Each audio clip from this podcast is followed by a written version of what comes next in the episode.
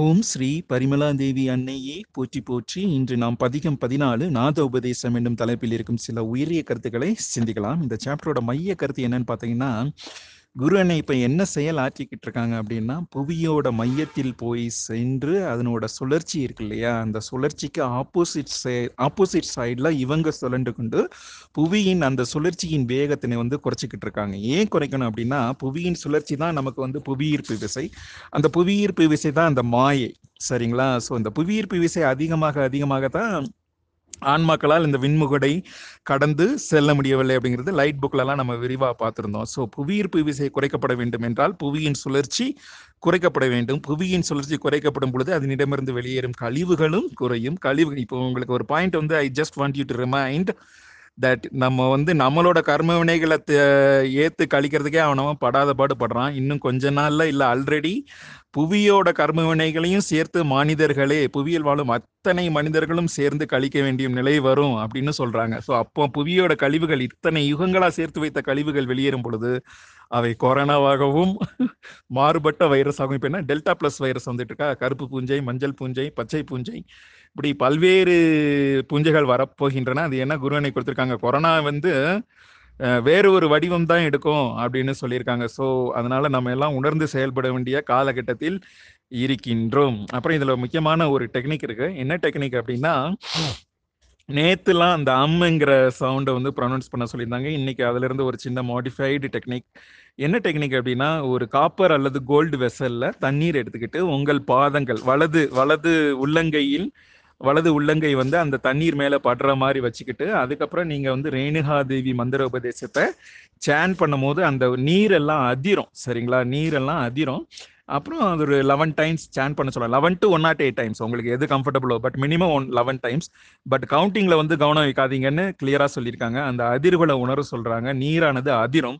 இதை பத்தி அப்புறம் அது வந்து குடிக்க சொல்லியிருக்காங்க. இதை பத்தி சயின்டிஸ்டும் ஒரு எக்ஸ்பெரிமெண்ட் பண்ணியிருக்காங்க. ஒரு ரெண்டு பாத்திரத்துல நீர் எடுத்து ஒரு பாத்திரத்தில் உள்ள நீரை மூலக்கூறுகளை வந்து நல்லா பிளஸ் பண்ணி நல்லா சாண்டிங் அந்த மாதிரி ஓம் மந்திரோபதேசம் எல்லாம் சேன் பண்றதுனால அந்த நீரோட மூலக்கூறுகளை அதுக்கப்புறம் ஆராய்ந்திருக்காங்க. இன்னொரு தண்ணீரை எடுத்து அதையும் நல்ல ஒரு எக்ஸ்பெரிமெண்ட் மாதிரி வச்சு அதில் வந்து சவுண்டு ரொம்ப பேட் சவுண்டு அப்புறம் உள்ள ரொம்ப பேட் வைப்ரேஷன்ஸ் அந்த மாதிரி அந்த மாதிரி சவுண்ட்ஸையும் அதில் செலுத்தி அதுக்கப்புறம் அந்த மூலக்கூறுகளை வந்து ஆராய்ந்திருக்காங்க. ரெண்டு மூலக்கூறுகளையும் ஆராயும் பொழுது மிகப்பெரிய மாறுதல்கள் சயின்டிஸ்ட் வந்து ஃபவுண்ட் பண்ணியிருக்காங்க இப்போ இதை பற்றி திருமலரும் சொல்லியிருக்காரு. புண்ணியம் செய்தோருக்கே பூவுண்டு நீருண்டு அப்புறம் இன்னொரு முக்கியமான ஒரு இதுக்கு நம்ம வந்து முன்னோர்கள் எல்லாம் ஏன் யாகங்கள் செய்திருக்கார்கள்?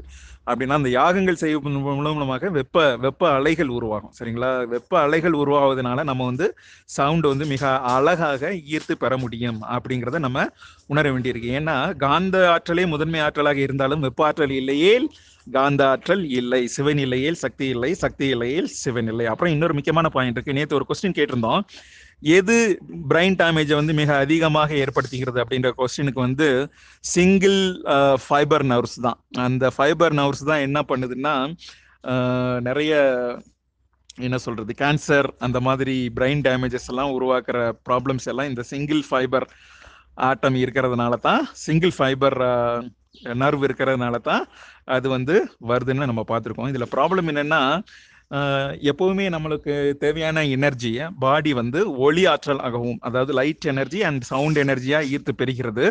இதுல ப்ராப்ளம் என்னன்னா லைட் எனர்ஜி லைட் ஸ்ட்ரிங் ஒலி இலைகள் அவையெல்லாம் என்ன ஆகுதுன்னா இந்த டாக்ஸிக் வேஸ்டஸ் நிறைய இருக்கிறதுனால அதெல்லாம் உள்ள போகும் பொழுது ஒரு அணுக்குள்ள போகும் பொழுது அதெல்லாம் பிரேக்கப் ஆயிடும் பிளந்துடும்.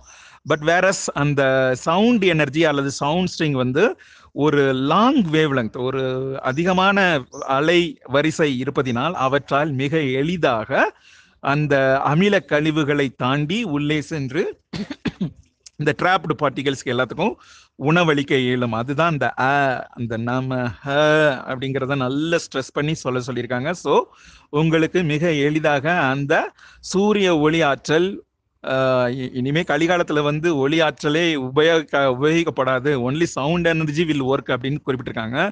இன்னும் ஒரு முக்கியமான பாயிண்ட் இருக்கு. இப்போ என்னோட பக்கத்து நாடான எரிட்ரியால ஒரு ஆண் வந்து ரெண்டு பெண்களை திருமணம் செய்து கொள்ள வேண்டும் என்பது சட்டம். சரிங்களா? ஒரு ஒருத்தர் கல்யாணம் பண்ணியிருந்தாருன்னா அவர் நிச்சயமா ரெண்டு பேருக்கு ரெண்டு பேரை கல்யாணம் பண்ணியிருக்கணும். அந்த மாதிரி ஏன்னா அவங்க வந்து நம்பர் ஆஃப் ஃபீமேல்ஸ் வந்து அதிகமா இருக்கிறாங்க. இன்னும் முகமது நபிகள் சொல்லியிருக்காருன்னு நினைக்கிறேன். அது வந்து if correct me if wrong ஒரு ஆணுக்கு ஏழு பெண்கள் அது எப்போ வருகுதோ அப்பவுமே இந்த உலகம் அழிஞ்சிடும் இல்லை கலியுகம் தோன்றும் அப்படிங்கிற மாதிரி சில குறிப்புகள் குரான்லயும் இருக்கு. அதாவது one is to seven one male is to seven female என்னைக்கு வராங்களோ இப்பவுமே பாருங்க பிறக்கிற குழந்தைங்க எல்லாமே பெண் குழந்தையாகத்தான் பிறக்கின்றன.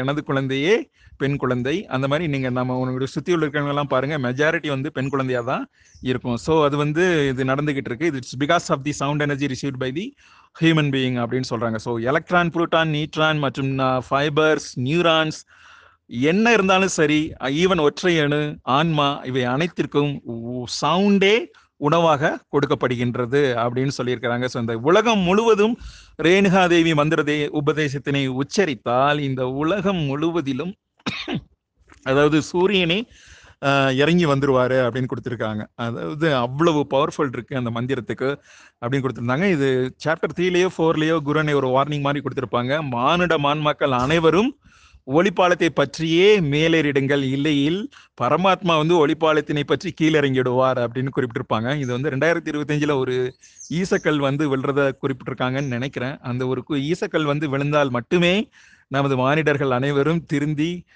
ஒரு பயம் ஏற்பட்டு அவங்கெல்லாம் ஆன்ம விடுதலை அடைய முற்படுவாங்கன்னு நினைக்கிறேன். இப்போ என்னோட ஃப்ரெண்ட்ஸுக்கெல்லாம் நிறைய பேருக்கு சொல்கிறேன் ரிஜிஸ்டரும் பண்ணுறேன் அவங்களுக்கு நானும் பட் அது ஏற்றுக்க மாட்டேன்றாங்க. ரிஜிஸ்டர் பண்ணதுக்கு அப்புறமும் அவங்க ஏற்றுக்காத மாநிலர்கள்லாம் இருக்கிறாங்க. நம்ம என்னதான் பண்ண முடியும்? ரெஜிஸ்டர் பண்ணதுக்கு அப்புறம் கூட எனக்கு- எனக்கு வேலை இருக்கு என்னால் அட்டன் பண்ண முடியலன்னு சொல்ற மனிதர்களை நாம் என்ன சொல்லி திருத்த முடியும் என்பது எனக்கு ஒரு மன வருத்தமாக இருக்கிறது. எனது நெருங்கிய நண்பர் ஒருவர் தீக்ஷாவினை மிஸ் செய்து விட்டார். சரி அது அவருடைய கர்மா. ஸோ இதுதாங்க இந்த இதில் கொடுத்துருக்குறாங்க. அப்புறம் வேற என்ன முக்கியமான கருத்துக்கள்? எல்லா முக்கியமான கருத்துக்களையும் சிந்தித்தாகிவிட்டது குற்றம் குறை இருப்பின் மன்னிக்கவும். மீண்டும் ஒரு சாப்டர்ல சந்திக்கலாம். நன்றி குறை விடைபெறுகிறேன். நன்றி. வணக்கம்.